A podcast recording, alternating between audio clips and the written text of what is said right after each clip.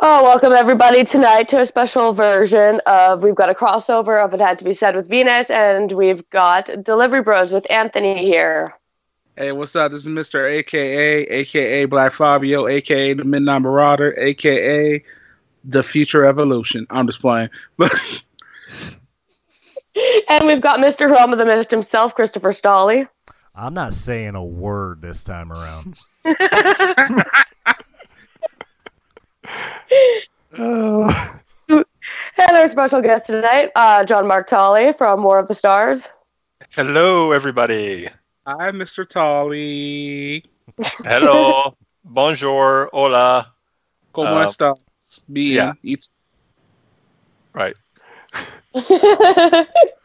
That's all I, I got. On and on and on. uh, so tonight we're doing a special presentation um, of what was it called again? Personal profiles. There we profiling. go. I don't think I should be a part of this. We're profiling people. oh, wait a minute. Okay, never mind. so we're gonna end the stigma on adoption tonight. So, um, Mark was adopted, correct? Yes, that is correct.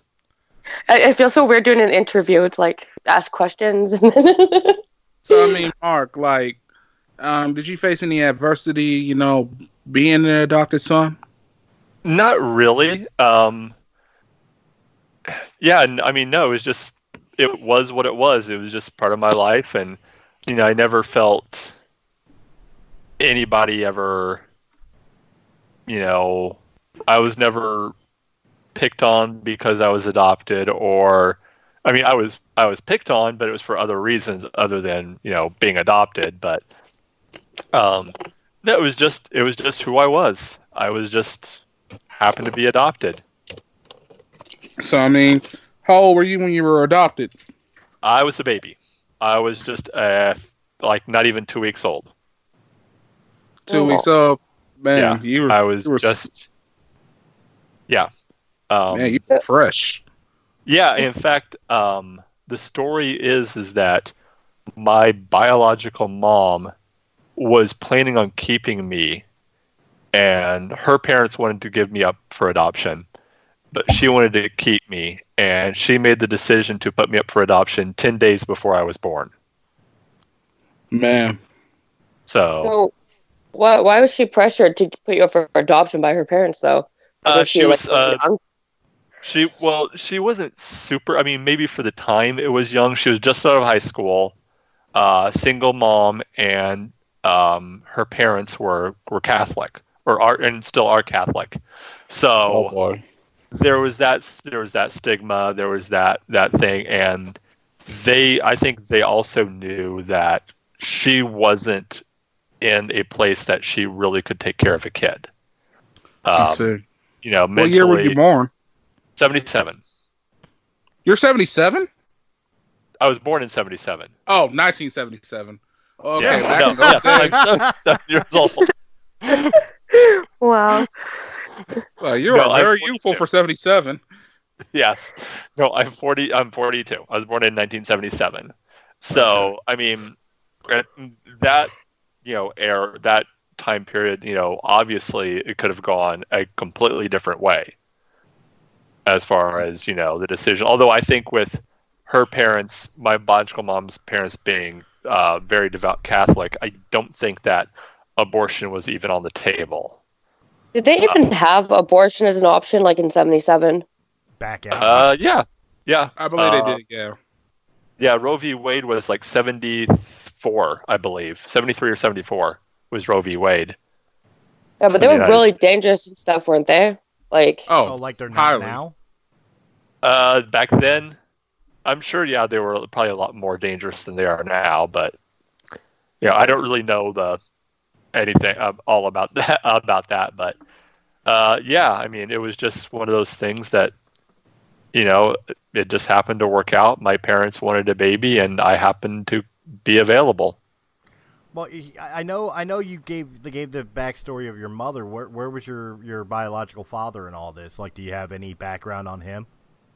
Um, I just recently started to find out some stuff about him. He was an alcoholic, and I, Mm. from what my mom told me, my biological mom told me, he was a really sweet guy. He just had a drinking problem, and for Son? years, what? Son? No. sorry. Really? I'm sorry. Wow, really, Chris? wow. I'm sorry. Go ahead. This is why I Um, said, should I just keep my mic off for this one? Wow. So, Chris, But- you're really his daddy, even though y'all like close to the same age. I don't make no damn Yeah. sense. Yeah. Excuse, I'm don't. my own grandpa. oh. Any- Okay, Anyway, burn this episode already. anyway, um, Man. For all the only thing I knew about him for years is that he was living on the East Coast somewhere in New Hampshire, up in New um, the New England area, and I found out recently he passed away the same year my adopted my my father, my adopted father, died. Um, ironically, wow. they had the same name. They both were Bill. So that was kind of those weird, weird coincidences. But supposedly, talking to my aunt on my dad's side, he actually came out here to reconnect with me shortly before he passed away. And he was in Ohio. He got cleaned up. He was in Ohio and he fell off the wagon bad and was so ashamed he came back. He went back home to New Hampshire and never. Uh, he was dead within like a couple of like a year, less than a year. wow. Um, so, but I mean, growing up, there was never something. Even after I met my mom, it was, meeting my dad was never something. It wasn't like I held any animosity towards him. It was just one of those things of if I meet him, I meet him. If I don't, it's no skin off skin off me. But But you wanted to meet your mom. I eventually I did when I was younger, and my my my folks always left it up to me. You know, they kind of they knew, um, they knew who my mom was, they knew who my grandparents were, um, but they always just kind of left it up to me. So when I found out I had a sister, that kind of really started to pique my interest in meeting my biological family. No doubt. Yeah. Do you have a good relationship with your biological family, like your sister that you found out you have? Oh yes. Oh yeah, I have a great relationship with them. They're amazing. In fact, it's interesting how much we have in co- I have in common with them as far as likes and interest and personality. It's so amazing how much we're I'm similar to my biological family. So, like, did your mom know your adoptive parents, or like, how did that happen? That your Um, adoptive parents adopted you? it was interesting. Okay, so my adoption story is this: is my mom, my mom, the mom who I call my mom, the one that raised me, was working for a psychiatrist at the time, and they've been wanting to have, well, they've been wanting to have a baby for a while, and they couldn't. My dad, when he was younger, had uh, mumps, and one of the side effects for mumps, if it drops down, is it can leave you sterile. Uh, found out he wasn't exactly totally sterile because when I was about eight or nine, maybe ten, my mom had a miscarriage. So, um, but and they've been through it for they've gone through several place several things where they thought they were getting a baby and something happened in the end and um he heard this psychiatrist heard about my Debbie, who's my biological mom, uh, put us together. It was uh, it wasn't through an adoption agency; it was just a private adoption, and um, that's how it kind of happened. Man. Uh, and the thing that is interesting talking to my mom about it is that the she thought because they had to keep me in the hospital for a few extra days for something. I don't remember what it was.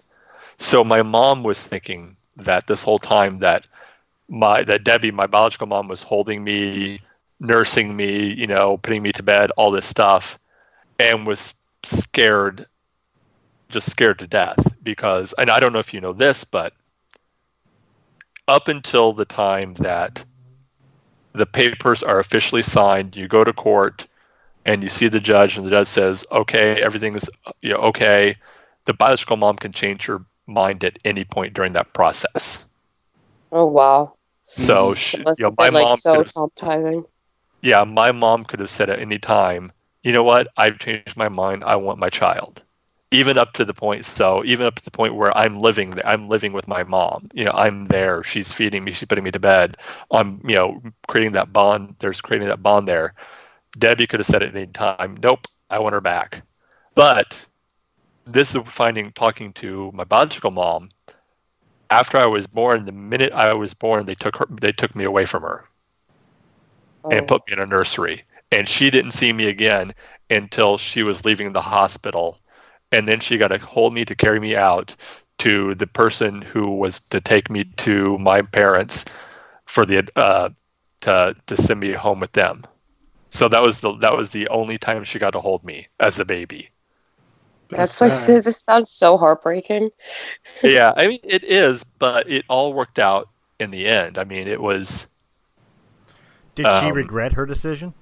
No, no. Not not one not one talking with her. She does have one regret because she saw she sees how I grew up and the man I became, and she's you know she said, you know that's all because of who raised you. You know the man I became was because of who my parents were, and you know she says that you know I don't you know she didn't know she could give me that type of a life. You know, she specifically was very specific in the type of people that she wanted to raise me.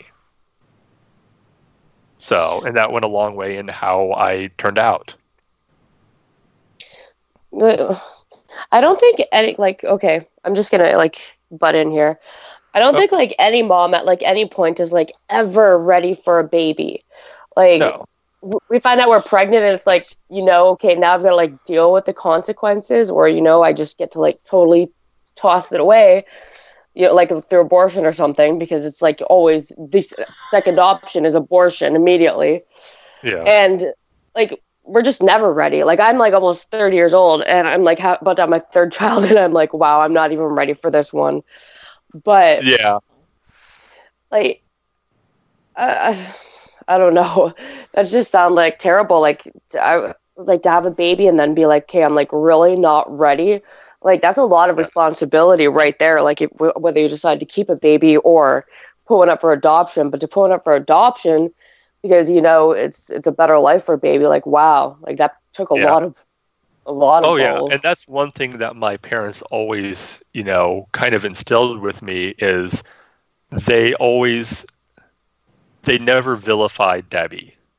They always made it out to be to say. In fact, I was talking to my mom earlier, and they she said it was a sacrifice for her, and that's how they kind of bit is like this was a she was giving me up because she wanted to have me to have a better life.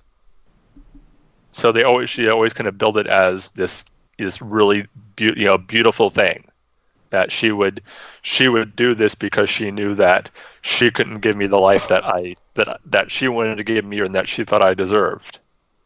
But see that that this this kind of goes back to what we were talking about before air a little bit, and I'm not going to go into it because I, I know we said we weren't going to talk about it, but you know th- this is something that that's really impressive to me, and it, it's been it's been uh, confirmed by Debbie by by your biological mother that she had your welfare and best interests at heart as opposed to her Yeah. own. This wasn't a selfish act. This was a very selfless act to Yes. give you the better life and, and give Yeah. uh, put you with a better family. Yeah. You know, and that God, it's so rare uh, anymore, especially nowadays. But even back in '77, that was a rare thing that somebody thought about. It, like, like, like Venus said, like I can't even imagine trying to, like, give away my children. Like, Yeah. and I'm a guy. I mean, I didn't birth the child, but Yeah. you know, I'm so bonded to my children. I'm sitting here just trying to put myself in, in Debbie's shoes right now, of like watching Oh yeah. My child go with another family. It's like it would Yeah. tear me apart. Yeah, and I mean, I we've never really talked about how she felt afterwards, and that, that may be something next time we, we see her. I might talk to her about how, and even the fact that she made the decision just ten days, like she was all ready to to keep me, and it was, you know, she said she crawled into into her parents' bed one you know one night and just and told them that she'd made the decision that she's going to give me up for adoption. So Mm, it sounds like they have a good relationship too. they do. like, for the they most part. yeah, they That's they good, do.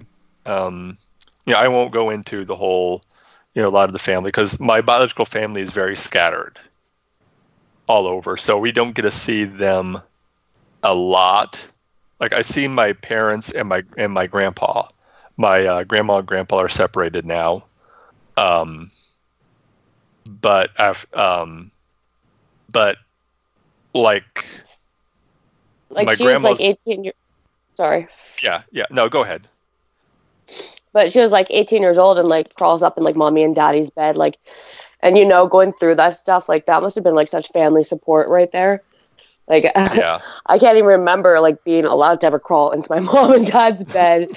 but like, I think the only time like I've ever like laid in a bed beside my dad was when I was like feeding him pudding when he was like in his on his deathbed, dying of Hmm. cancer. So that's like Hmm. pretty like yeah. So like one of those moments is like some pretty intense moment. yeah Like this woman, yeah, like this woman was pretty strong, to, like, and obviously got good parents, like you know. So she's it's it's a good foundation in order to like raise a child properly, like having good parents. yeah But Yeah. having that strength and your parents like there with you, and you know, like probably crying and everything, and you know, yeah Well, I, I do. mean- yeah I, there's I not a lot of like people that support their kids like that nowadays. Like, you, like they're your It- it- parents, and you know they get to boss you around and tell you what to do because like they, they own you because you're a little person, and it- there's not like a lot of support like that anymore either. Yeah, and No, we try really to. isn't. Yeah, I mean, we we tried to not to be like that with with Lily, with our daughter. We try to, you know, obviously teach her, but you know, give her support and you know, help her, but you know, just teach her, you know, your basic, you know, life lessons and right from wrong, and you know, but still, you know, love her and show her. Hug her when she's But- sad. Yeah, yeah, Be there for. her. exactly, exactly. Well, you know, I got I definitely have two questions from this. Like, I, I know I'm kind of beating a dead horse, and this isn't my show, so I shouldn't even be Oh, no. speaking.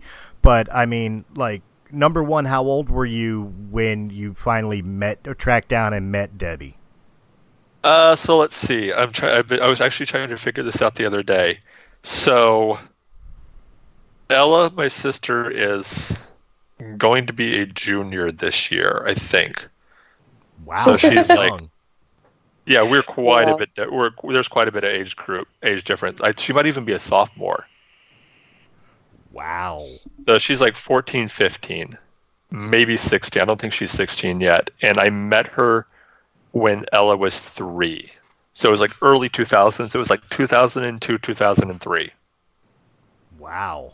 So yes, there's quite a bit of age. And my uh, my sister is uh, does have Down syndrome, um, which is another really interesting thing. Is the fact that my biological mom, she went to college, and was was um, for uh, um, special needs uh, teacher for special needs kids. And it was just ir- so ironic that she goes to school to help and work with special needs kids, and then she has a special needs kids of her own. Wow. Wow.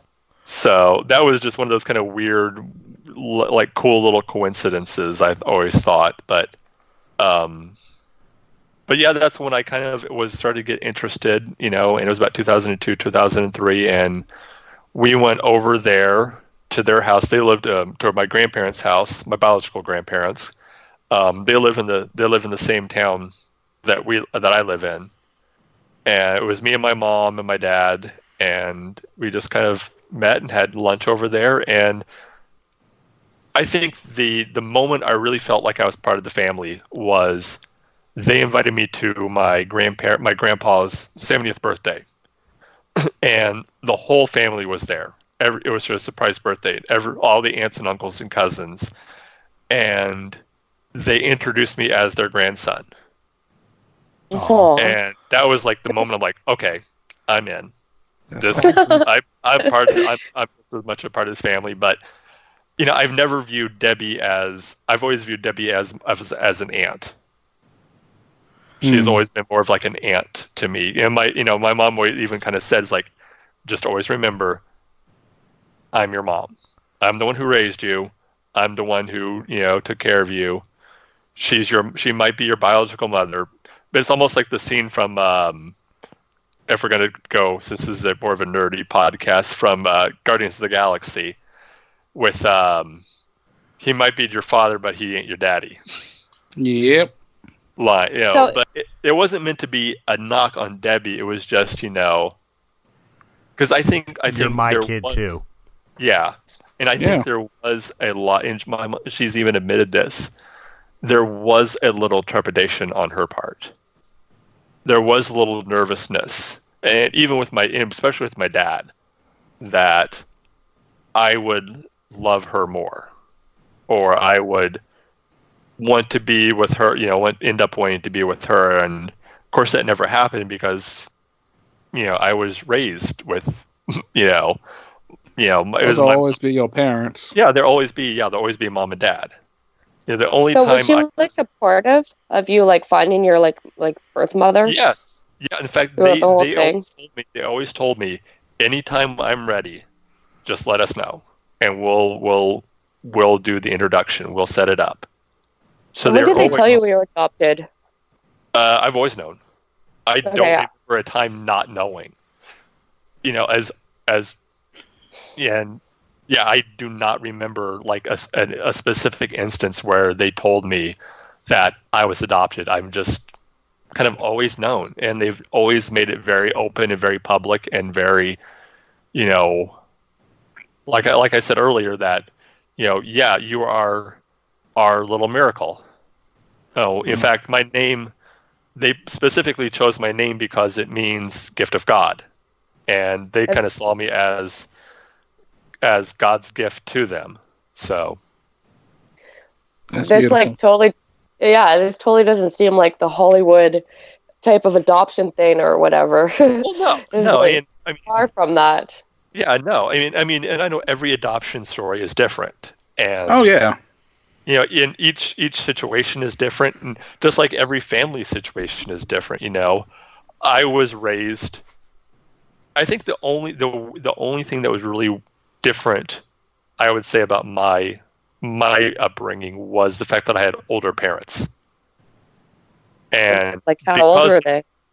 uh, they were about let's see.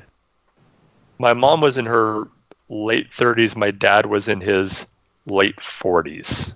Oh wow. Oh, so they're not that old. Yeah, but for the time they were. Mm, Uh, So, that's very true. so the situation we, especially when I got older, the situation you had would be like if we were like I had neighborhood friends, but if they were like going to you know like after church they're going to someone's house. Nine times out of ten, the people that they were friends with that had kids, their kids were already either teenagers or already grown. So Uh. I learned quickly to being an only child. I learned quickly to um, play by myself, to you know kind of entertain myself. And if I was at someone's house, I also learned quickly to, you know, at a young age to be able to hold conversations with adults.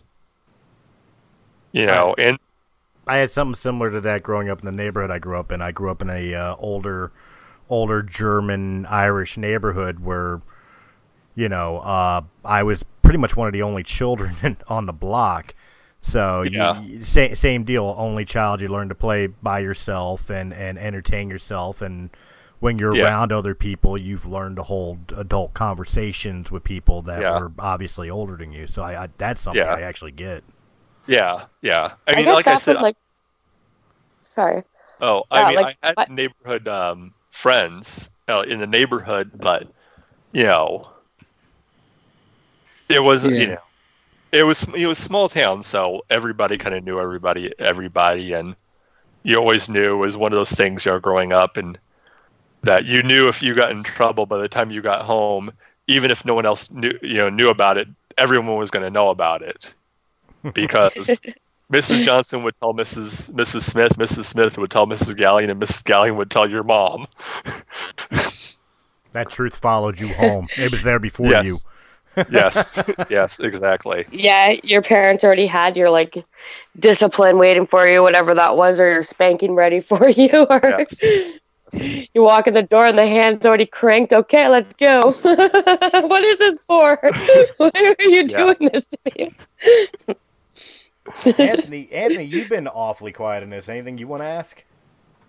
Oh, so, Yeah. um, I would say the one thing I want to know is like, do you feel like sometimes like with the fact that you were adopted, and this is before you knew your mother and Hmm. all that, do you feel like you um had just like questions that felt unanswered before you kind of went into the process of like do you feel like you got to ask all the questions you wanted? I have, I have. Um, my big, my biggest, my biggest questions, ironically, kind of funny, were I've always been interested in like learning about different cultures and like I always wanted to know where I was from.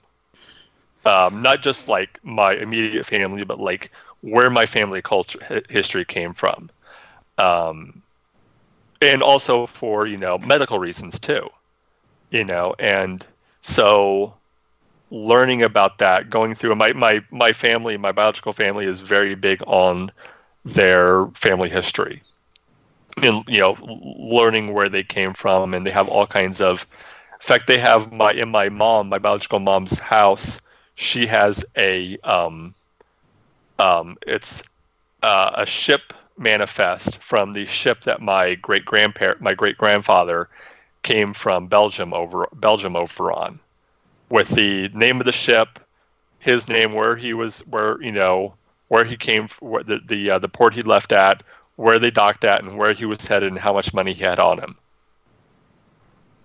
Uh, Wow. So that was always kind of my, you know, inter- wanting to know about my family was where were they from, um, what were their interests, what kind of you know, life did they do they lead, what you know, that type of thing Makes sense. and I feel like it was all. I, I feel like it all got it all got answered for me.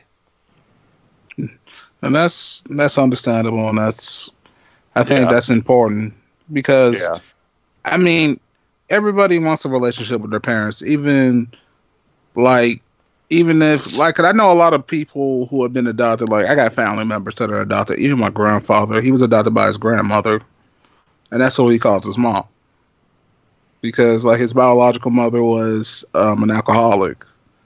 yeah, and like you know there was a lot of traumatic things that happened for him but like like for instance like his sister and brother are actually not his biological sisters and brothers but Mhm. i call them auntie and uncle so it's just like Yeah.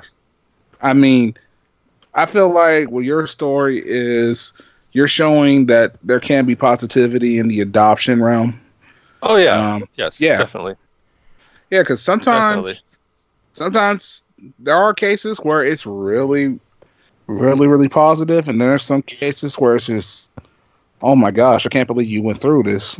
I mean, every story, every story is different, and Yeah, what's great about yours is there's still hope for the system in a way, even though There- there's a there lot of things. That, yeah, there's hope in the system. There's still a lot of things that need work. Of course, we all agree with that. I think. oh yeah, Oh yeah. Um it shows You know. that it shows that there are still people that care about children out there. I mean, even back Yeah. then, especially you came from a time where, you know, being young and pregnant was very frowned upon. Mhm. And you know, the fact that your biological mom's parents like were very supportive with her on whatever decision she made. That yeah, because people, not a lot of people were thinking progressive like that. yeah. They- Well, they I, I wouldn't say that they were. I mean, they were supportive, but th- it was, from what I understand, there was an ultimatum. It was, you know, if you want to keep the baby, fine. But you're, if you if you do keep the baby, you're going to have to do this on your own.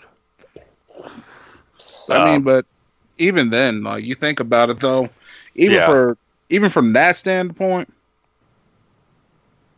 Yeah. That's kind of a hollow threat, though. Let Let's be real. I mean, how many how many of us have made that conver- or that that threat, or how many parents have made that threat to their daughters, uh, their their teenage daughters, when they have a boyfriend or something like that, and you know they're sexually active, and it's like if you get pregnant, you're on your own.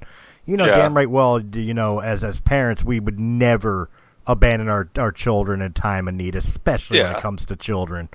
You know, so No. I, I, I, I don't know your your biological mom's parents, but that unless they're really hardcore Catholic, where where they're looking at this as a sin as opposed to a you know my daughter in need, um, that feels to so much to me like such an empty threat. Just you know, trying to Yeah. make make her understand the severity of the situation at hand. Yeah, I, I, I mean, it could could very well be, but you know, I don't know exactly the whole, you know, what was going on on within that whole full situation. Really, I just know like kind of what I was told, and Right. You know, And that's good enough. and I don't think it was the thing where they were going to disown her. It was just one of those things of, it was more, you know, you're going to have to find a, a place of your own to live then. yeah, It wasn't like they were going to just, you know, kick her out on the street and, you know, disown her or anything like that. It was just like, you know, okay, you're going to have the kid. Okay, you, you know, if you want to keep it, you're going to have to be responsible. I've Right. heard um, so many parents like like so many girls my age or like younger, a bit older and stuff. Like, okay, we'll give like 10, tw- 10 years both ways, so about between twenty and and forty. That their parents like said that to them as well. It's like if you're going to keep this baby, um, you're out on your own pretty much, and blah blah blah. And like the girl could be fifteen years old. And her parents are like, "Well, you're gonna have to do it all on your own." And it's like, "Well, like, why aren't you there for your kid? Like, if, like you have to show this girl how to be a mother. You have to show Yeah. her how to be a parent. I agree with that. Yeah. if you're just going to kick her out, she's obviously not going to learn how to be a parent, and you're forcing her into this. Like, this is her life decision. Like, you know, or like, yeah, it's going to be hard for her to finish school. They have daycares. She could take a year off. You know, you can help her or babysit your grandchild while she's in school. Like, what is Yeah. wrong with par- like parents that say that? Like, I can't even imagine ever saying that to my daughter. My daughter ever got pregnant. Like, I'd probably cry my ass off. Yeah. But That that's kind of but of you know i'd be hugging her and holding her and it's like you know like okay well now you're gonna have to be a mom and that means i'm gonna have to be a grandma so that means i have to be a mom to you and a grandma to this baby like there's so much responsibility that you have to kind of teach your kids and so many parents don't want to do that That's kind of Yeah. that's kind of my point. Like you know, again, putting putting myself in the scenario. You know, my daughter comes home pregnant. Of course, you know the tough love in me is going to be like, well, the father better step up, and you know, I'm not doing the diapers and the and the, the blah blah blah. You've got to raise this baby. This, this is your bed. You made it. You know, you got to lie in it. But at the same indifference, not only would I not leave my daughter in her time of need, that's my grandchild. What kind of a piece of shit do I, excuse me, piece of crap do I have to be to, you know, ignore Yeah. the needs of my own grandchild, regardless of the Yeah. circumstances that this child came into the world? yeah. like the baby didn't ask for it like i think when i became a parent like i wasn't ready like i was 18 when i got pregnant like my parents weren't there for me. It was extremely hard. And like i still pulled through it. I wish my mom would have been there more. And i wish my mom wouldn't have like been so hard on me about it and everything. Like my mom moved like six hours out of town when i got pregnant. So she like really wasn't Yeah. there. And it's like wow like moms you really need to be doing your jobs like supporting your kids like it, Yeah. abortion and stuff is not the only option like there's things Yeah. you can do like we make sacrifices for our children so this girl's gonna have to grow up and make sacrifices for her children but she's gonna learn it from you yeah. like you I mean, you're you gotta teach model you gotta teach your kids how to fish. Yeah. I mean, regardless of what everybody else feel, this is between you, your child, and your grandson. Yeah. And when it comes down to it, I think it's important, and this is something that I feel like the older generation has slipped on is teaching a lot of these young kids that have to have that are having children at a very young age, you know, you know, give them some game on how to raise this child. You know, Yeah. that's why we got a lot of babies having babies that have no idea how to raise a kid, and that's why you're seeing a lot of the issues we're seeing today hmm because they never got that passed on to um to them by their parents. And and like a lot of their parents were like neglectful parents. Like if we look at like a lot of parents they worked all the time or there was a lot of like divorce rates or like single moms and stuff. And it was always like, like there's a lot of families that are like always resentful towards another parent and they take it out on their children and stuff. And it's like well you know the kid didn't ask to be born you didn't ask to have this child born. What you did is you kept the child and you decided to ha- be responsible for that child. That's your Yeah. responsibility. And like Yeah. you, you don't have a choice in the matter. It's not about you and your ex your the kid's dad or whatever. It's about you and this child that you're having. Well, I and think I've Yeah. seen a lot of I think, I Um, think one of the I think one of the major things that are lost on a lot of per, uh, parents, even at, at John and my age, because John and I are both the same age, um, even at, at our age, I think it was lost on us too, our, our generation as well. Um, is remembering the one simple fact is your job as a parent is not done until you're dead. hmm You know, uh, it doesn't matter if your child's 18, out on their own, married, children, their own life, house, car, whatever.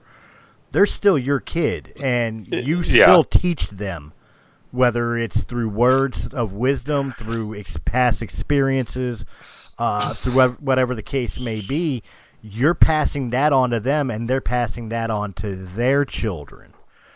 So, Exactly. I think I think one of the biggest things that are lost on a lot of parental uh, parents throughout the generations is remembering the fact that your job's not done at 18 years old. Exactly. it's never done. No, I'm- it's not. I'm still Yeah, learning I- lessons from my mom. Oh, it me, me too.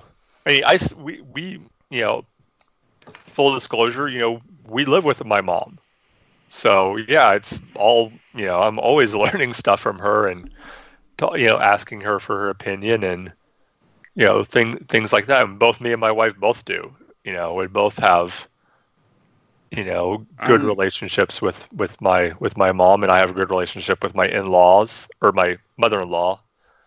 So, I mean, yeah, it's yeah. I mean, I agree. You know, and you know, with having a daughter now, it's you know, I'm my whole job now is to teach her and to you know hopefully be a good reflection so that when she gets married, you know, she knows what a father should be and what a husband should be.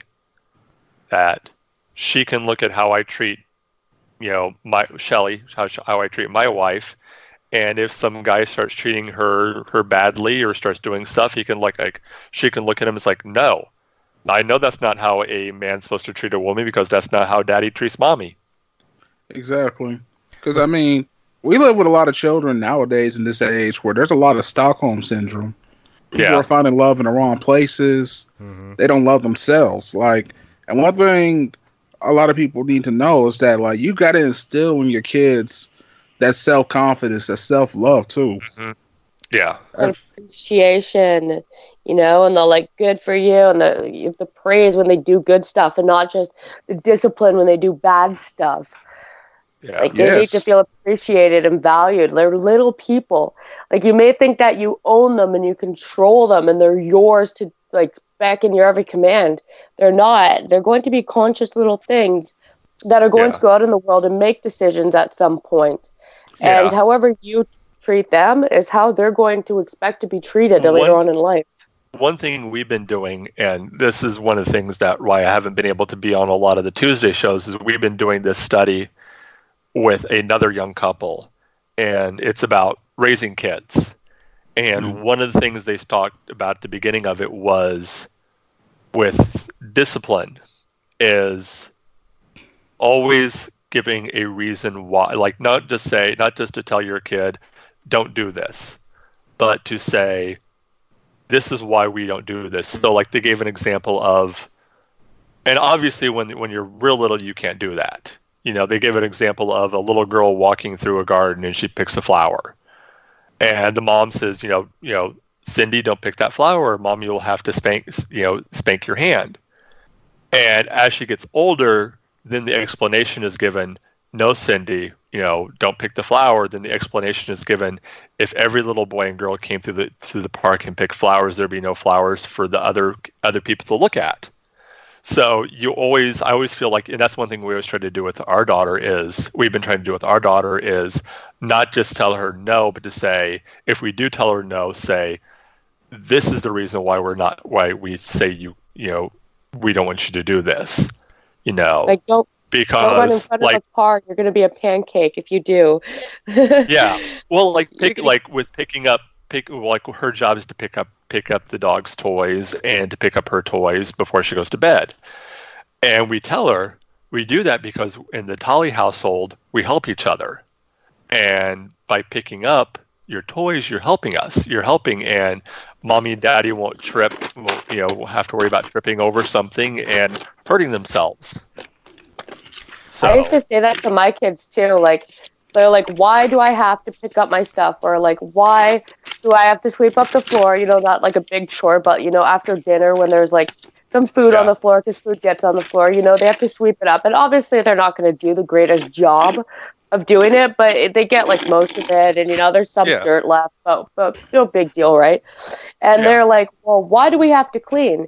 And it's like, well, because if you don't help me clean and like do these little things, then I have to do it. And if I have to do it, then I get less time to spend with you because it has to get done because we can't live with food on the floor. Yeah. And if and if I don't get more time with you, well, then how do you feel? Well, I don't like it. Yeah. Well, that's why we do these small little things so we can spend more Yeah. time together. exactly and- exactly Well, see, I mean, and get then on top of that, like you gotta realize, like, if one thing that's really needs to be instilled in kids these days is responsibility and understand our consequences. Oh, yeah. things. responsibility and I think respect. I think that is Yes. one thing that is very. I mean, I I work at um, a large um, department store here here in America, a large retail store here in America, and I just see it in the. I go in the break room and I see it all the time. I see just disrespect for the people that are around that are that are around them. You know, I see they're they're talking on their phones on speakerphone at full volume with no respect for the privacy or you know not caring if the people around them want to hear the conversation Mhm. and it just it just ticks me off so much because it's like I just want to take their phone and just smash it against the wall and say just stop it or they're Oh watching gosh, wa- yeah. watching a video and they again you know they don't have headphones on they're just you know have the phone out and they're just watching it at full volume and you know f bombs are dropping everywhere and i'm just like there's just no respect anymore I agree and it, because it goes like back to the parents I mean, Yeah, it's- unfortunately, yeah.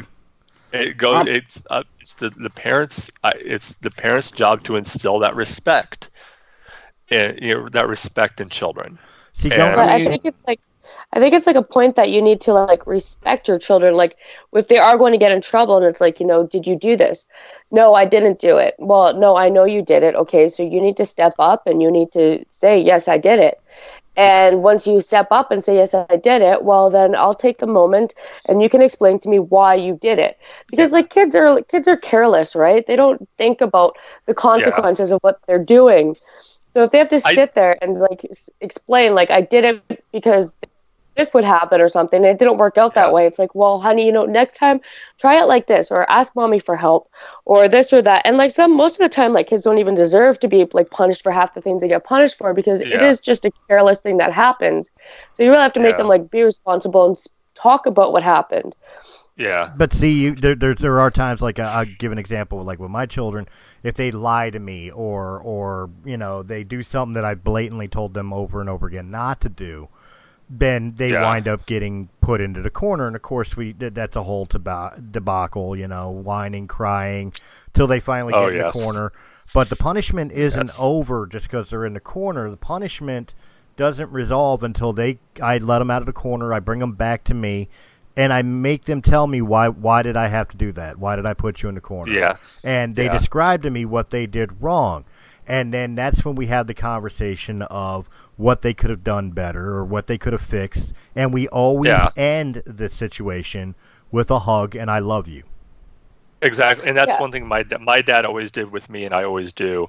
Like, you know, if and I I I was spanked as a child, and but my dad afterwards and my mom too, she'd always they'd always sit me down and explain, you know, why why they why they punished me, and you know they talked to me, you know, kind of talked me kind of what what you were kind of explaining, Chris, was, you know, you know, taking me through you know what happened, what I could have done differently, and I think I think the other thing that is missing today is, and me we've talked about this before me and my wife is there's a time to take your child's side and there's a time to not, you know, and Mhm. like like she said she you know my wife said many, times in school she come home and the pair and you know she get in trouble at school and she make up this excuse about her teachers being mean to them and her parents would be like i don't care. I'm going to i'm going to trust the adult more than you. You're the child. I'm the adult. And you know nowadays it's like they always parents always will always take the chi- side of the child and i think that's something that you can't always do because kids are and anybody whose parents will know kids are devious kids will do anything they can to get out of getting in trouble They will. That's that's the absolute truth. Is uh, you know, of course you're going to believe your your your offspring, and there's going to be blinders in it because you want to believe your child's the best child in the world. We all think our children yeah. are the best children in the world, but sometimes you just have to accept the reality that your little hellion raised a little hell, and there's going to be consequences for that. yeah You know, and one one thing one thing me and my wife did even before we um, had our had our first child when we were first married was we said that when we have a kid we are going to be we have to be united united front. We cannot be divided. We cannot let let our child we cannot let our little girl divide us because they will try. If you have if you have to if you if you're you know if you have a wife or another a mother you know in this in the family your kid will try to divide you. You know you'll do the thing of you know i'll give the punishment and then she'll go behind my back and try and weasel out of it with mom so we made the decision Mhm. that whoever gives the punishment that is the punishment that sticks Try try try making that happen with a divorced family. I Uh, yeah i I understand yeah, that's that's a lot different That- that's a that's- lot harder I have very a divorced hard. family. that like Yeah. me and my kids' dad I were mean- actually just talking tonight, and we are having a sit down with our kids tomorrow because we need to talk about a few things. And I had to sit down with him first, and I'm like, "Look, you cannot get mad. You have to do that." I had to prep him for a conversation tomorrow between our Yeah. kids, and I'm like, "Look, they they don't want to talk to you. You get too angry. You yell at them. You can't do that. They're sensitive. They're children. They have emotions. They need to be heard." And I like I find it works out pretty well. But I mean, I'm kind of like more like like the crazy like bit well ex ex wife or whatever. But you know, like he's got somewhat of respect for me to listen when it comes to our kids, and he still cries me about their problems and everything. But I I, I don't personally like the guy very much to be honest. But I mean, we still work together when it comes towards our kids, see, I, which a lot of parents don't. See, I, that that's something I do worry about. I try to have a uh, a united front with my ex-wife, and and most of the guy, uh, most of the people here uh, on this panel, like they know my my history of my ex-wife. We we've had conversations, and if you listen to any past podcasts, you know how much I I blast and and pick on my ex-wife uh, continuously. But when my children are misbehaved in their in her presence, and she tells me they're grounded, that grounding carries over to when I have them. I Yeah. hope she does the same on the opposite end of the coin, you know. But uh, I try to have a, a united front, but it's very hard. And one of the things, like I was I was sitting here kind of chuckling when you were mentioning about the united front part, about like they will try to divide you. I'm sitting there thinking to myself, like you know, I tell them no, and they go to mommy and say, "Well, daddy said it was okay." Yeah. You know what I mean? Yeah. It was like one of the first Yeah. things that went through my head. Like, can I have a cookie? No. Uh, so they go to mom. Mom, can I have a cookie? Well, what did dad said? He said it's okay. Or they'll So say they'll or or they'll do or they'll do this. They'll they'll say you know the kid says, "Can I have a cookie?" You say no. They go to mommy, um, and they say, "Can I, mommy? Can I have a cookie?" And you know the mom says, "Well, what did daddy say?" Well, he said, "Go talk to mommy." Oh my gosh. yeah. That's why I was sitting here chuckling because I, I deal- mean- I deal with that almost every other weekend. I get my kids. It's like mom supposedly said something or other, and here I am, forced to talk to my ex-wife. Did you tell them they could? Yeah. Hey, kids can manipulate heartstrings, bro. Like, I can just say this: I don't have kids of my own, but I'm an uncle. So it's just like, for instance, when I was um when I was in Florida, I was staying with my sister, and she has three children, and her youngest daughters would always ask me, "Hey, can I have some juice?" And I was like, you know, something tells me I need to ask my sister, "Hey, sis, did you say they have some juice?" No. Go to your room like you ain't gonna play you ain't gonna play your uncle like this. Like I love you. Yeah. You're adorable, but you gotta go. Back Yeah. gotta go Yeah. Like you just sat there and just lied to me. What the heck? Like, no. Oh, and at, at, they will lie. Oh, Lying yes. is an unacceptable crime when you're a child. You just can't lie, no matter what it is, no matter how bad it is. Like you, you have to tell your mom and dad. Your mom and dad will help you if you're if you get in Yeah. trouble, or you know they'll give you the right kind of consequence. You know, I try Yeah, to I try I to agree. instill that in them, and I don't know I don't know if you guys, you know, the parents are any different, or even Anthony, but being an uncle, if you're any different to me. But I try to instill in them. It's like, look, I'm going to find out sooner or later. So Oh yeah. understand the consequences are going to be worse if I find out you lied to me than if you just came to me right away and told me As- the truth. as as a parent now i understand that now and with Li- with lily with my girl she's still young so we haven't quite got into a lot of that but i still remember my parents telling me the same thing growing up if you tell us if you don't tell us if you hide it from it it's just going to get worse and of course stupid me i would what i would i'd lie or i would you know, not tell the whole truth, or I would hide something that I'd done until it was too late. And again, they'd always tell me the same thing: it's just going to get worse. It's just going to get worse. And now I'm, you know, as an adult now with a kid, I'm looking back on those like, you know, they were right. They were absolutely right. I mean, when it comes down to it, one thing we got to instill in our children is integrity, integrity, and respect. Oh, yeah. I mean, if Yeah. they don't have no integrity, they're not gonna get far in life. Yeah. They're gonna end up with a reputation they don't want because they never were instilled that. Okay, you don't got to do hook or crook just to get somewhere in life. Yeah. You're rewarded for when you do good things for good people. It's not always gonna be like that, but at the same time, it it shows more of a positive light on yourself because my mom always said this you want to be a person to celebrate when you walk into a room not a person that's like oh my god why is he here Yeah. Yeah. I, Yeah, I'm like one of those. I'm one of those parents that you guys are probably going to be like, "Oh no, how dare you do that?" Now, um, but see, I've like, I've I've always told my children, you know, there's appropriate times for everything, and you know, hitting and stuff is like a big no-no, and especially at school and everything. Um, I honestly had to tell my kids like straight up because there was this kid that would like push my son on the ground and kick him in the stomach. And I had to mm-hmm. tell them straight up because the teachers were not paying attention. And this was in daycare. And they were on their phones and stuff. And I taught them paying attention to kids and just on their phones. So my son would get kicked so hard, he'd be standing there like, bleh, like almost puking. Oh, so Oh, I had to tell my kids specifically, like, look, if someone's going to be hit, like my, my daughter's older than my son. So I'm like, if someone's going to be hitting your brother, I'm like, by all means, throat punch him. One good hit, that's it. Lay him out, and you help your brother. And she's like, well, I'll Yeah. get in trouble. I'm like, you're not going to get in trouble for helping out your brother and protecting your brother.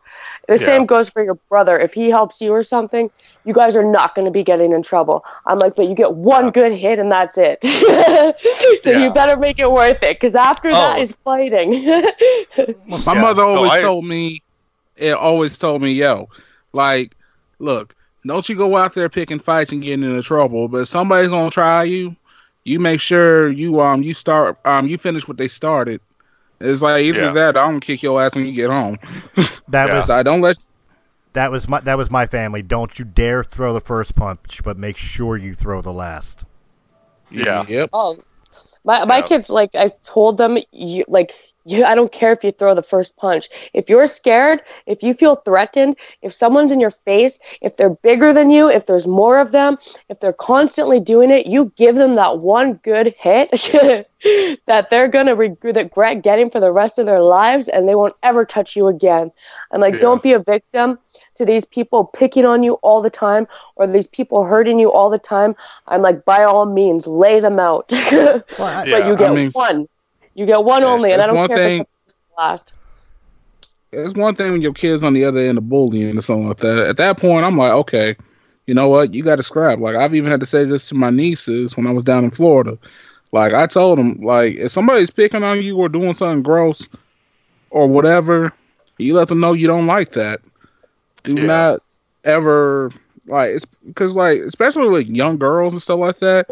We're living in a world where girls got to know how to protect themselves just as much as the guys do. Like oh yeah, they, Mm, Cause like this world has gotten really aggressive towards women. So yeah.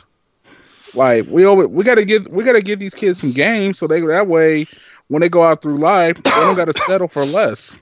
well, look, Yeah. To be quite honest, I'm not gonna I'm not gonna pick I'm not gonna pick on how people raise children because everybody's got a different style. We were all raised in a certain way, shape, or form that we oh, may yeah. or may may or may not agree with. But I I think parenting is extremely simple to break down to one simple rule, and I think you know, and correct me if I'm wrong here, guys, but like I think it could break down to one simple phrase would fix a lot of parenting problems and and fix future generations if they continue on with this simple ideal. Be the person you want your child to be or the person you want your child to marry. Yes. Show them at, for for men, show your little daughters the man they should expect from other men. And in turn Yeah. show show your boys the type of man they should be. And vice versa for women. Yeah. Be the woman that you would want your daughter to be so they can learn who that who a proper woman would be. And also to to mm-hmm. to your male to your boys, show them the type of woman you would want them to t- to marry. Yeah. Exactly. I think I think if we all had that mm-hmm. mentality and we instilled that in our children, it would it, it would snowball down where a lot of the problems we hear about in the news and a lot of the issues that we talk about on it had to be said or delivery brothers or or realm of the mist podcast we would run out of things to talk about because things would start correcting themselves. We think about how we would want to be treated in that situation or the type of people we would want in our lives. And then we instill that into our children and they pass that to their children. But it, it, it mm-hmm. almost it almost seems ridiculously simple. You know, and I didn't Yeah. need a book from from Doctor Spock or you know a switch from behind the uh, the woodshed to get it. Yeah. I, I Exactly. tell my kids like you know like the golden rule like like treat oth- or yeah treat others how you expect to be treated and like how you treat people is how they're going to treat you if you are nice to them and they're not nice back to you well then forget them like you showed them the respect that they deserve and if they can't uh, reciprocate that then they don't deserve your respect if someone wants to be mean to you like you be nice to them if someone's going to walk all over you you stand up to them and you know what? You show them this is how I want to be treated. hmm And you just Don't don't take crap from people. You don't let people walk all over you, but you show them all the niceness and respect in the world. And if they want to be like not return that, then by all means, you could be as savage as you want, pretty much. Yeah. But you don't let treat people treat you bad, but you give them that like, hi, nice to see you, blah blah blah. My name's this, and you know you you always Yeah. keep yourself composed.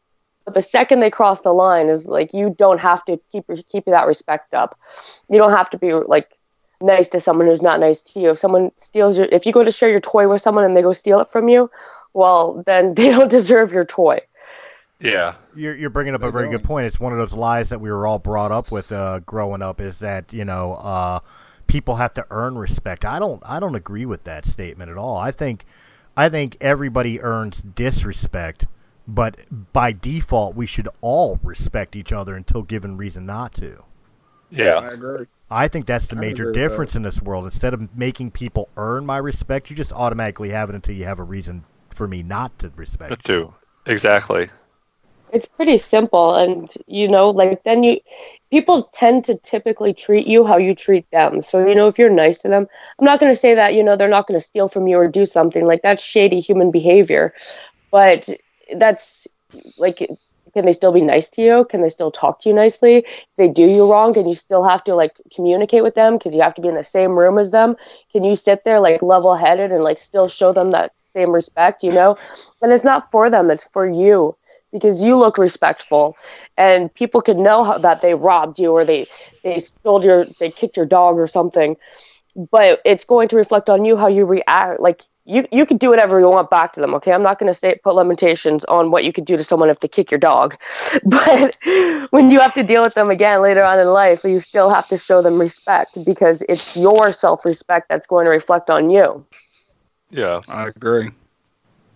But like you look like the bigger person but especially getting back to the topic at hand here with uh with with, John and, and adoption, I'm I'm loving the fact that we had this conversation because of uh with with adoption there's so much stigma. And I mean you turn on the news or or you know you read a newspaper you go online especially this day and age you always hear horror stories about like child molesters or children you know abandoned somewhere or some parent doing some god awful thing to that to that child and then later on the story comes out that this person was adopted or it was a, a person of trust or it was you know a Yeah. step parent like all we ever hear is the negatives i am so thrilled that that that anthony venus was able to bring uh bring john's story which i think is a very positive Yeah. story to, to I the agree. forefront. I, I'm thrilled, and I, I I really really want to applaud not only your your uh, biological mom for making such a selfless decision uh, for for your for your well being, but also really really applaud your your adoptive parents uh, for the life they gave you and and how open they were to you having a relationship with your biological family. That Yeah. that that's that's something I I can't praise that enough. Yeah. Well, thank you. Thank you. I agree. no appreciate that. doubt And Yeah. you know, I, I know it's kind of we're gonna getting um, close to probably to the the cutoff time or whatever, but um, no, not and really. If we treat it like a normal show, it's we got another we got time. Just I wanted to be able Oh. to say that. yeah. Sorry. I uh, plus my computer's starting to get low on battery power anyway. So Man, plug Um, that thing in. What? I'm nowhere near a problem plug-in. solved Plug it in. Plug it in. oh yeah, I'm clean. Um, I'm charming clean. Oh, sorry, wrong commercial. what in the world are you talking about? We better start doing Mr. Clean snippets or whatever. What's going on? Oh, wow. oh yeah, my hiney's clean. Sorry.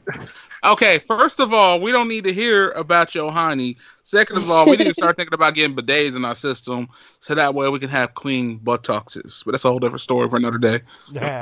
We're not going to talk about clean heinies. So let's, get, let's get bidets so we can all have clean heinies. Yes. I we mean, it does Oh. actually work. They say it's actually more cleaner, but that's a whole different story for another day. that's it. We'll talk about that. We'll talk Well, about that in another subject. We're talking Yes. about bidets and how they can be better for your life. Oh. Sponsored by Tushy. I'm just kidding. It It ties in actually with, sounds scary. Like you're just sitting there and you don't expect it, and all of a sudden, like, woo! Oh wow! like, do you keep a towel close by, or is it just toilet paper? 'Cause- Towel. Oh gosh. I don't Well, I mean, know. I mean, you toilet paper. See, all I'm thinking about and- As and- the man who's had a bidet experience, it changed my life. But that's a whole different. See, I, the only the only the only thing close to a bidet experience I have is like you know you, you, you take that you take that Constitution, and you know it, it, it plops into the water, and before your butthole closes all the way, that little that little stream comes back up from a good splash, and that that's an eye opening that's an eye opening experience. I don't know if I'd want that purposely to happen. I Okay. wasn't done yet. Oh, that nest. Second of all, I would have probably did a double over because of that. Third of all, I was in Japan and I got to use one of those Japanese um, cleaning toilets.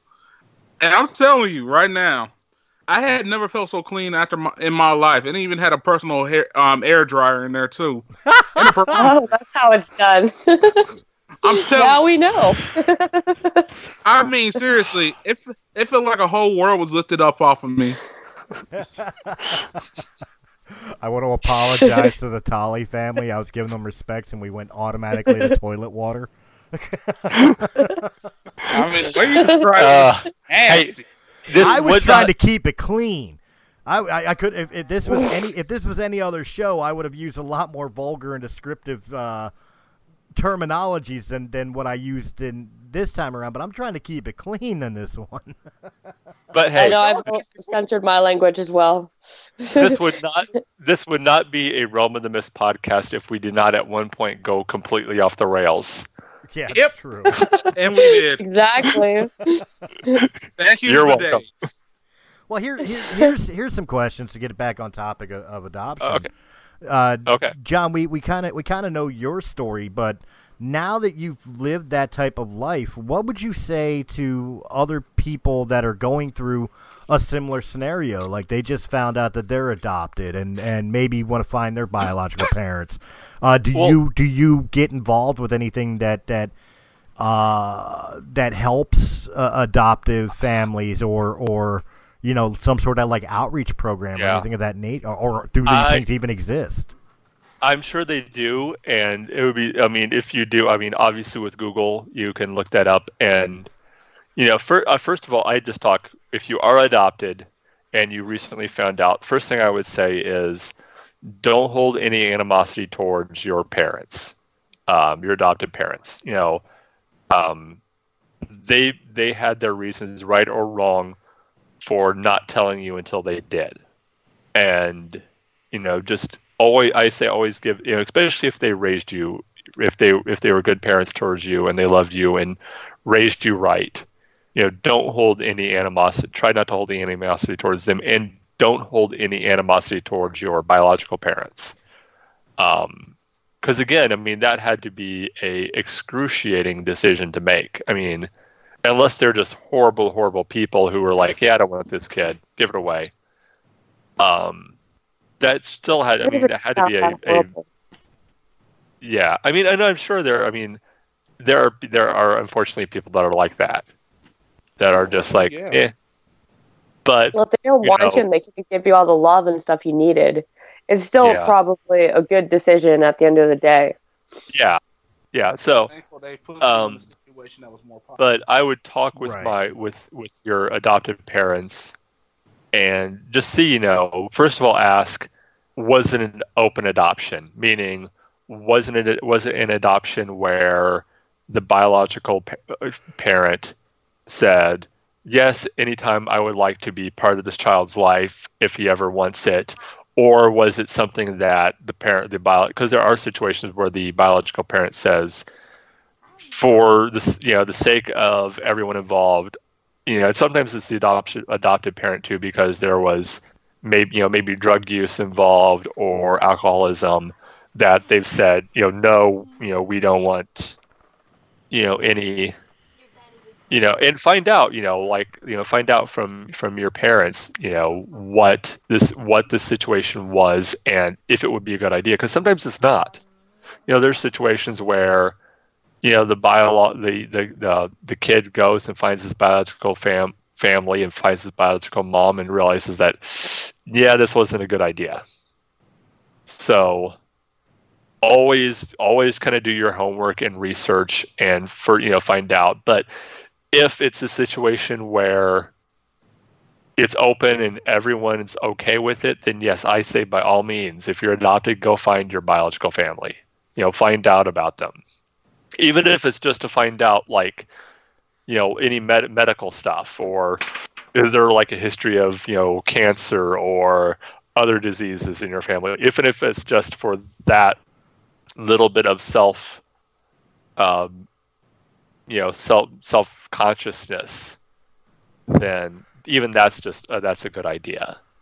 Um, and as far as uh, young parents who are, you know, young mothers who are um, might be pregnant and you know it's a unwa- unwanted pregnancy or it's an unexpected pregnancy and it wasn't something that was planned.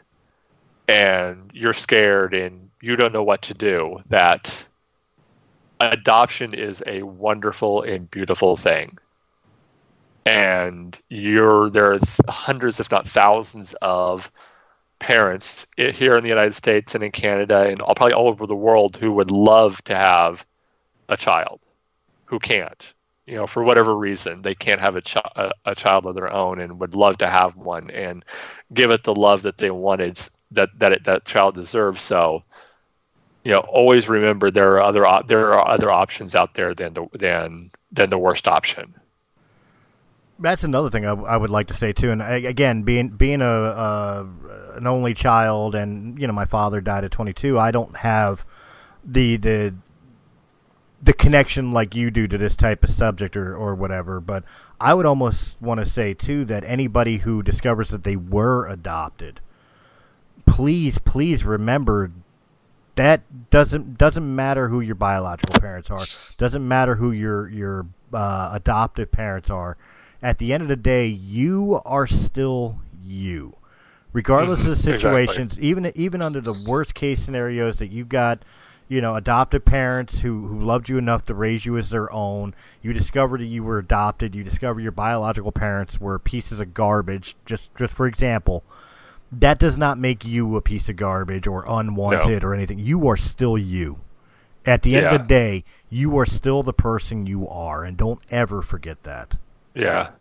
And here's um, an interesting little tidbit that is I always I've, I've always find this really interesting about adoption is what when I'm adopted like like let's say for example with Chris and I know you would never do this Chris. Right. Let's say you get so upset at your your son and you decide you know what? I'm disowning you. I want nothing to do with you. As an adopted child my parents cannot do that. My right. parents can never disown me. It is against the law here in the United States for them to disown me. They could never disown me. So they're stuck with me. so see that you already have I, an advantage I don't have. yeah.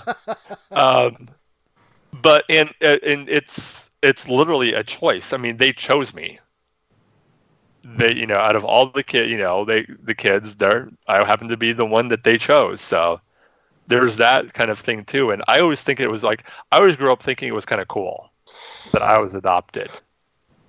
You know it's always kind of like hey this is kind of cool. I'm i'm unique. I was unique. I was the only adopted child in my neighborhood and usually in my school. So that was always kind of a cool thing. I always thought that was kind of a a neat and unique little thing that made me a little bit different, a little bit, you know, yeah, kind of cool, special. There, there's the term. Um, well, that, that's something else I would want to say too. Is yeah. that any any parent? Yeah, sorry, go ahead. You gonna say something, Venus? Uh, Venus. yeah, I was just gonna say. I was gonna say just a quick note for like any mom who's scared or whatever, even young moms, older moms we're never ready for babies. So like you don't like if you if you want to make it work, you'll make it work. Yeah. Uh, like most of us were unemployed when we started having babies. You know, we all had to like most of us started off on like welfare or something, yeah. just to like support our kids. Like we yeah. made it work. Like you're you're not alone in the world. Oh yeah. There's lots of moms out there who did it. You'll be fine. Um, if not, a baby is not the most terrible thing that could ever happen to you. Oh no. Or well, you know, like a decision you'll have to make about later on to keep yeah. your baby or whatever. It, it, it's minor. It's a part of life, and you know what? As scary as it may seem, it's it's rewarding. It's worth it.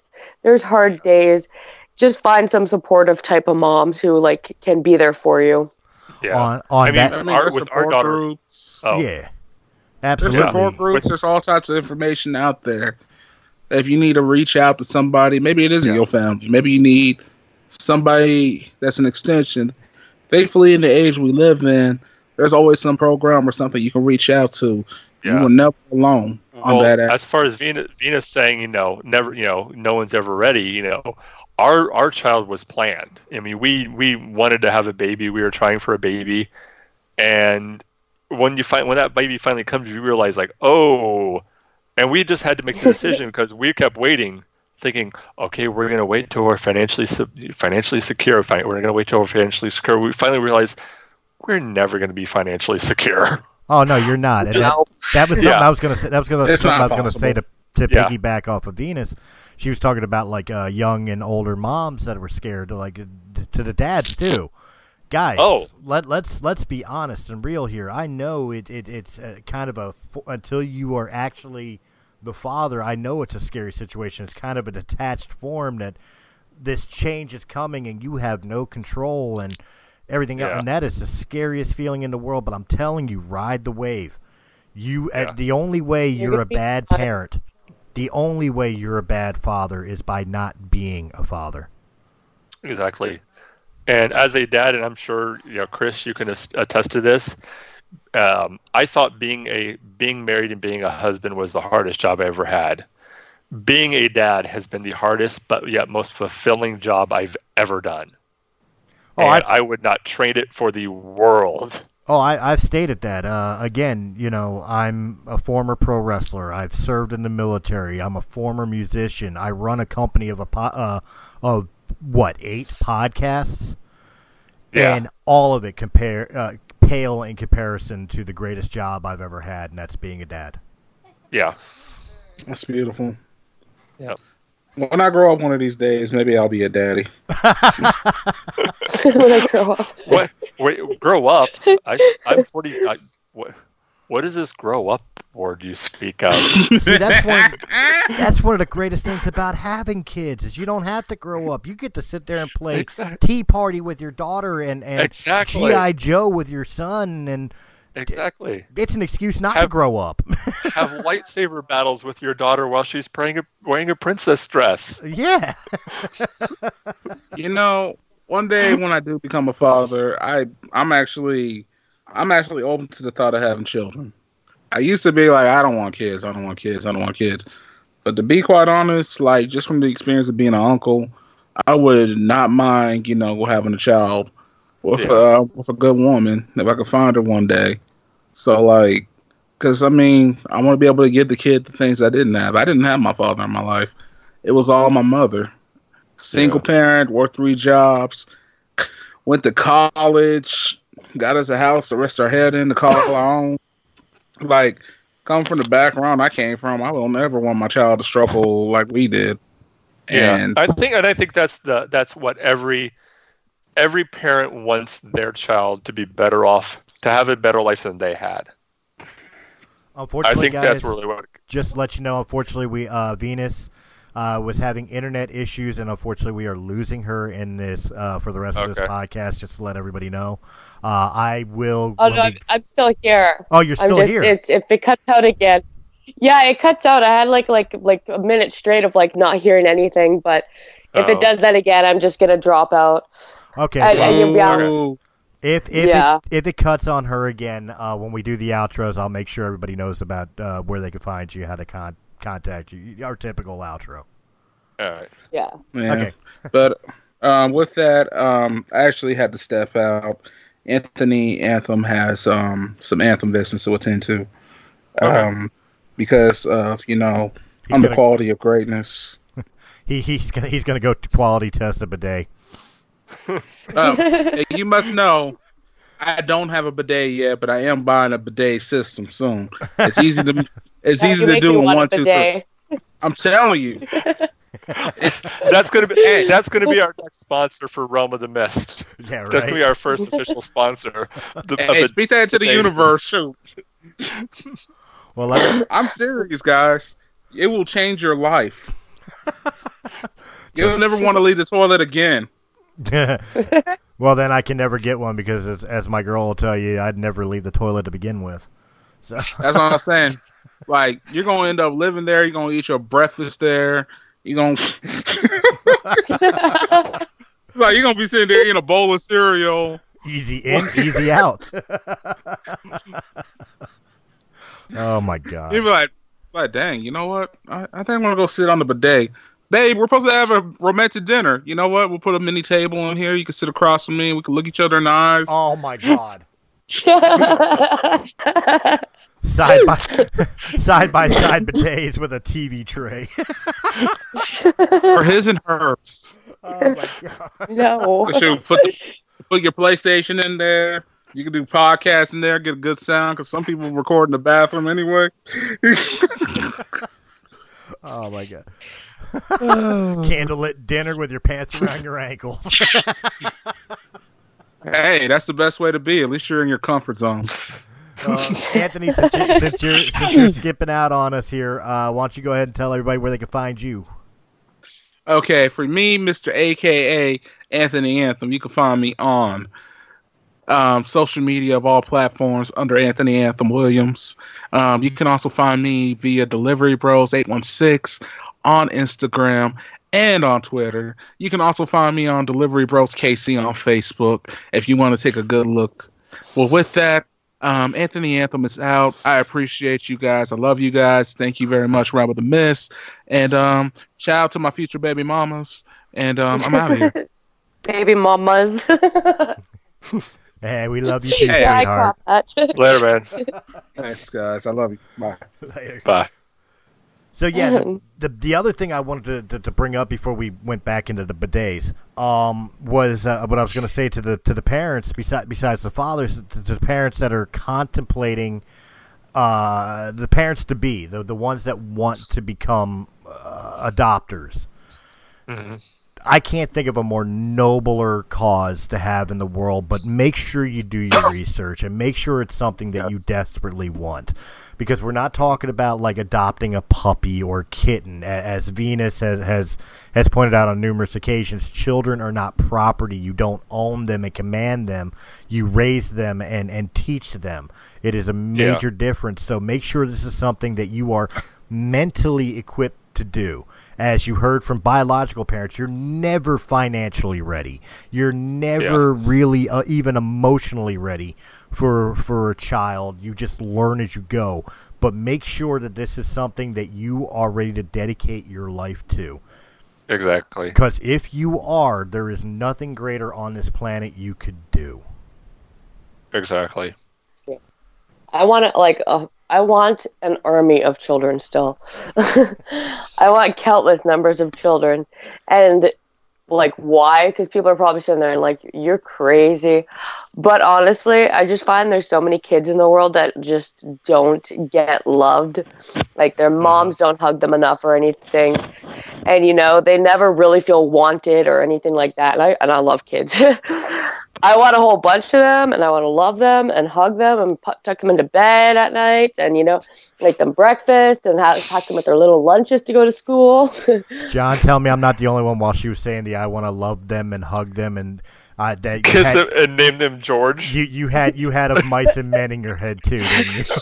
yes, I tell that. I tell We that to few Lily all the time. I, I tell that to Lily George all the with a time. J for a girl, and George with a GE for a boy, and Yeah. and then a, I'll, I'll, a Georgie. I always tell Lily all the time, like, I'm gonna love you and hug you and kiss you and name you George, and she'll go, I know George. I go, okay, George, but my name not George. Then what's your name, George? I And it's like my name's It's just Lily. Great. Okay, what? Okay, George. Whatever you say, George. I always I always mess with my daughter about being my second son, and she- I'm a girl. Like, you know, it's always. It, it- it's hilarious. how Daddy, I'm a girl. I know you're a girl, but you're still my second son. Like, Oh, so they have this like country. I just thought of this. They're like this country song called "Daddy's Girl." and my dad used to play it like all the time. You guys should check it out later. Hmm. It's like probably the most annoying thing because it's got the bung bung bung bung like older country style. But yeah, there, there's like another my one. dad used to play it for me a lot, and I loved it. Well, uh, well, we're talking about we're talking about people stepping up and being parents, basically, uh, whether it's adoption or step parents or, or anything of that nature. And you mentioned a country song. There's a good one. Uh, I, I, it's not Brad Paisley. It's uh, Blair something or other. I forget his name off the top of my head, but the song's called "The Best Man." and it's a song he written to his stepfather, uh, about uh, you know how his father left and and wasn't a dad, but mom met this guy and this guy raised him as his own son and had him be the best man at the wedding to marry his mother and and just it was a real real heartfelt love note to to his stepfather. I mean, guys, I, I don't know if you're into country or not, but look up the best man. Um, you, it's it's definitely one to hear Mm, and and fitting to this conversation. yeah. I'm not a country fan either, but my my parents were like huge country fans, and it's so funny. Like when they sit there and they like used to like bash rap music, how it's all like drinking and partying. It's like, what the hell do you think country music's about? I don't know if we're if we're signing. it's signing all getting like if if we're signing country songs to everybody, I think Venus's song would be "She Thinks My Tractor's Sexy." Oh. Well, guys, I'm gonna have to probably get Wow. off here pretty soon. So, Well, right on. Uh, John, is there anybody you want to uh, shout out to, or or any uh, anything you want to promote before we go into the realm of the mist pr- promotions? Like any final thoughts or words? um, I mean, I think we kind of like I was just saying, you know, um, if you're if you're a single mom looking for looking, you know, not knowing what to do, look into adoption, look into different adoption agencies, and I mean, they're all over the place. It just you can just Google it. Everyone, pretty much everyone has a smartphone nowadays. If you don't have a computer, and you know, just you know, always know that you are you're never alone. Even if you think you are, you're never alone. And there are people out there who will help you through this. And and if you want to, you know, go through it, you know, if you're looking to adopt, you know, again, you know, you know, just be patient because it's not always something that just always falls into your lap. You know, it can take time after time after time after time going through it. So, Absolutely. And why don't you go ahead and tell them what they got in the store for them for War of the Stars this coming Wednesday, and uh, where they can find you. Uh, well, this Wednesday is probably going to be know, a shorter episode. I'm not sure what we're going to be talk, how much we're actually going to be t- fun to talk about when we talk about Luke Skywalker. So, yeah, probably you know what you're thinking, a 15 minute show. Yeah, right. yeah.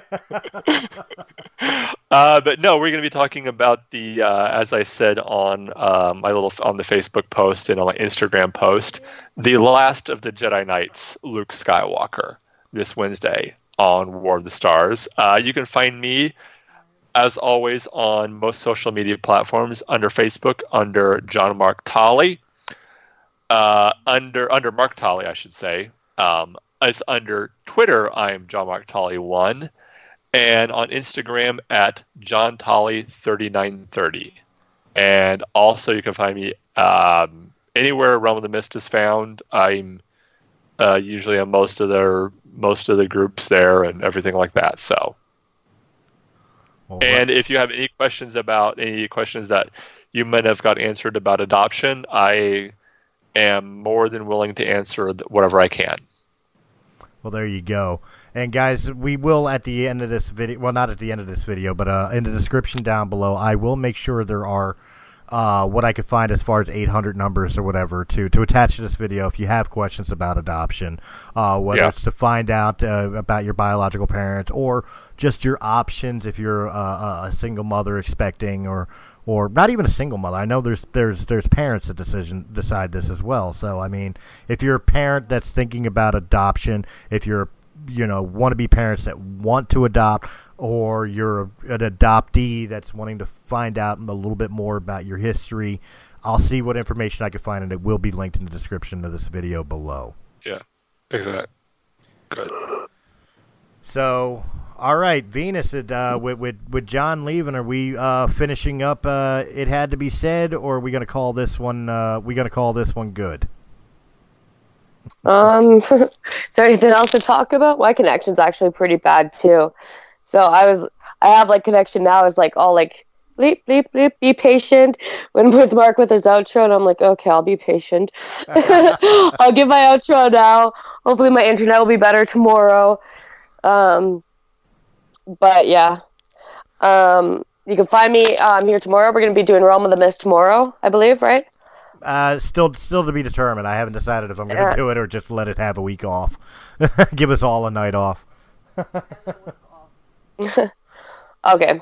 Um, and then you can find me back here Thursday for the Tinfoil Hat Society. Um, we're talking about EM, uh, Jesus, the EMFs or EMPs, EMPs, um, uh, 5G, stuff like that, electromagnetic stuff. Um, and well, I'll be back next Tuesday for It Had to Be Said with Venus. You can find me on Facebook as Venus Chan or Solar Nova. Um, you can find my fan page too, is Realm of the Mist. Um, presents It Had to Be Said with Venus, or on Instagram as Venus Uncensored, or email at venusuncensored.gmail.com. All right, guys, you can find me wherever Realm of the Mist can be heard, whether it's uh, on podcast uh, channels like iTunes, Spotify, Anchor.fm, or right here on YouTube. Make sure you hit the like, share, comment, and subscribe because we'd love to hear from you. We'd love to be able to present more. Uh, uh, oh, brain farting. What are these called? More podcasts to you. Uh, so you can hit that notifica- notification bell so that way you'll be notified whenever new material goes up, which goes up daily. And of course, guys, thank you very, very much for hanging out with us. I hope you enjoyed this. Uh, without you guys, there is no us, and we appreciate you in every which way from Sunday. I want to thank you very much. I want to thank our host, uh, Anthony uh, uh, Anthem and Venus Chan, for taking us on a little journey through the world of adoptions and modern day parenting. Let, let's call it what it is. Um, and guys, we look forward to giving you another personal profile very soon. Who knows who it could be? It could be one of us next. Till then, have a good night, guys. We'll put everyone on this. Everyone's gonna go on the hot seat. Eventually, one of, every one of us will have be telling our own personal stories in some way, shape, or form. So, but for now, I think this is the right one to start with. So, all right, guys, Definitely. have yourself a good week. Good night. Why didn't the Three Little Pigs go in for some kind of flat share scheme? Does Jesus get to choose which wine he turns it into? Why don't Sims have the body strength to climb a swimming pool? And does everybody really want to be a cat? I'm Will Baker. And I'm Alex Prescott. And if you're the type of person that overthinks these deep philosophical questions, then Think to the Brink is the podcast for you. From Disney characters to song lyrics, bait to galactic cat, tune in every week for your Dallas analysis. All topic suggestions are welcome. If you can think it, can overthink it. Think to the brink on all podcast platforms. Hey everyone, this is Tolley, inviting you to check out War Stars, a Star Wars podcast. Each week, my co-host Chris Stolly discusses the news and stories surrounding one of the largest franchise movie franchises in the world. Every Wednesday at 8 Eastern, out of the galaxy far, far, right here on Anchor and wherever fine podcasts are.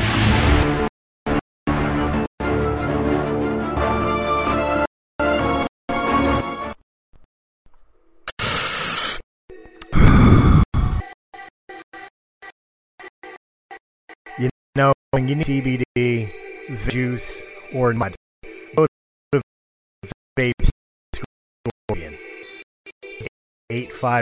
85 Nelson Ave, PM 19116. Definitely as East Coast. All your needs. All juice. And hey, there. Sit and enjoy bring your and hang out with a bunch of so guys really your next eight machine or maybe you want to try a local made uh, juice you hit up 8 Scorpion 185 Bustleton Avenue Philadelphia 911 give a call 544 and make sure them know they're on the mist entertainment He said But she said, "How dare you do that? That's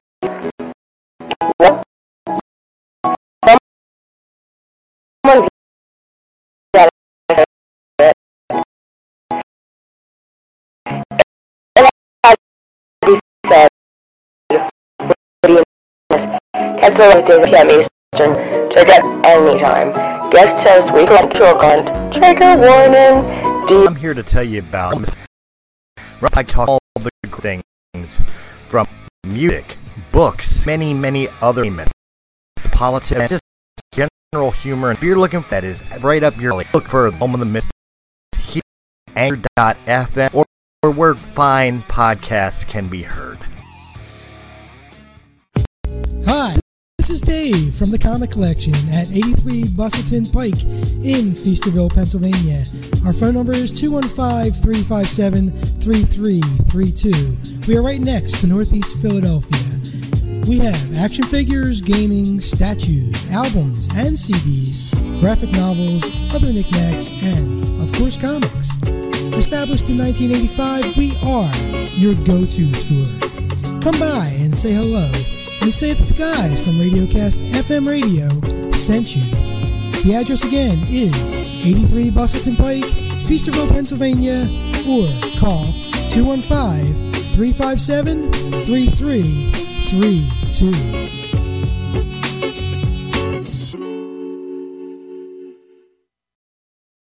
Three-eyed turtle? Is that all right? What the fuck is a three-eyed turtle? Are you tired of the same old podcasts with no humor? Well, join us for After Hours, where everything is funny that leads to us on Anchor.fm and where oh quality podcasts are heard. How the fuck did we get on this? I don't know. Fucking FCC started this shit. It's their fucking fault. Hey everyone, this is Dak. This is Liam. And this is White People Shit. We are a bi weekly podcast Whoa, that. whoa, whoa, whoa. Maybe you're buying week. I'm spitting strong. It means twice a week, you douche. Oh. Yeah, listen to us twice a week. On White People Wednesdays, we talk about gay stuff, zombies, superhero sex positions. And on Feature Peep Fridays, we interview the Feature Peep of the Week. Yeah, like a fucking fee. Just search WPS Podcast and look for the white dude in red pajamas. We're on Apple Podcasts, Stitcher, Spotify, YouTube, and anywhere else you get your podcasts. We believe in equal opportunity humor, where all things can be made fun of. So if your feelings get hurt and you're offended, you can always Eat a dick.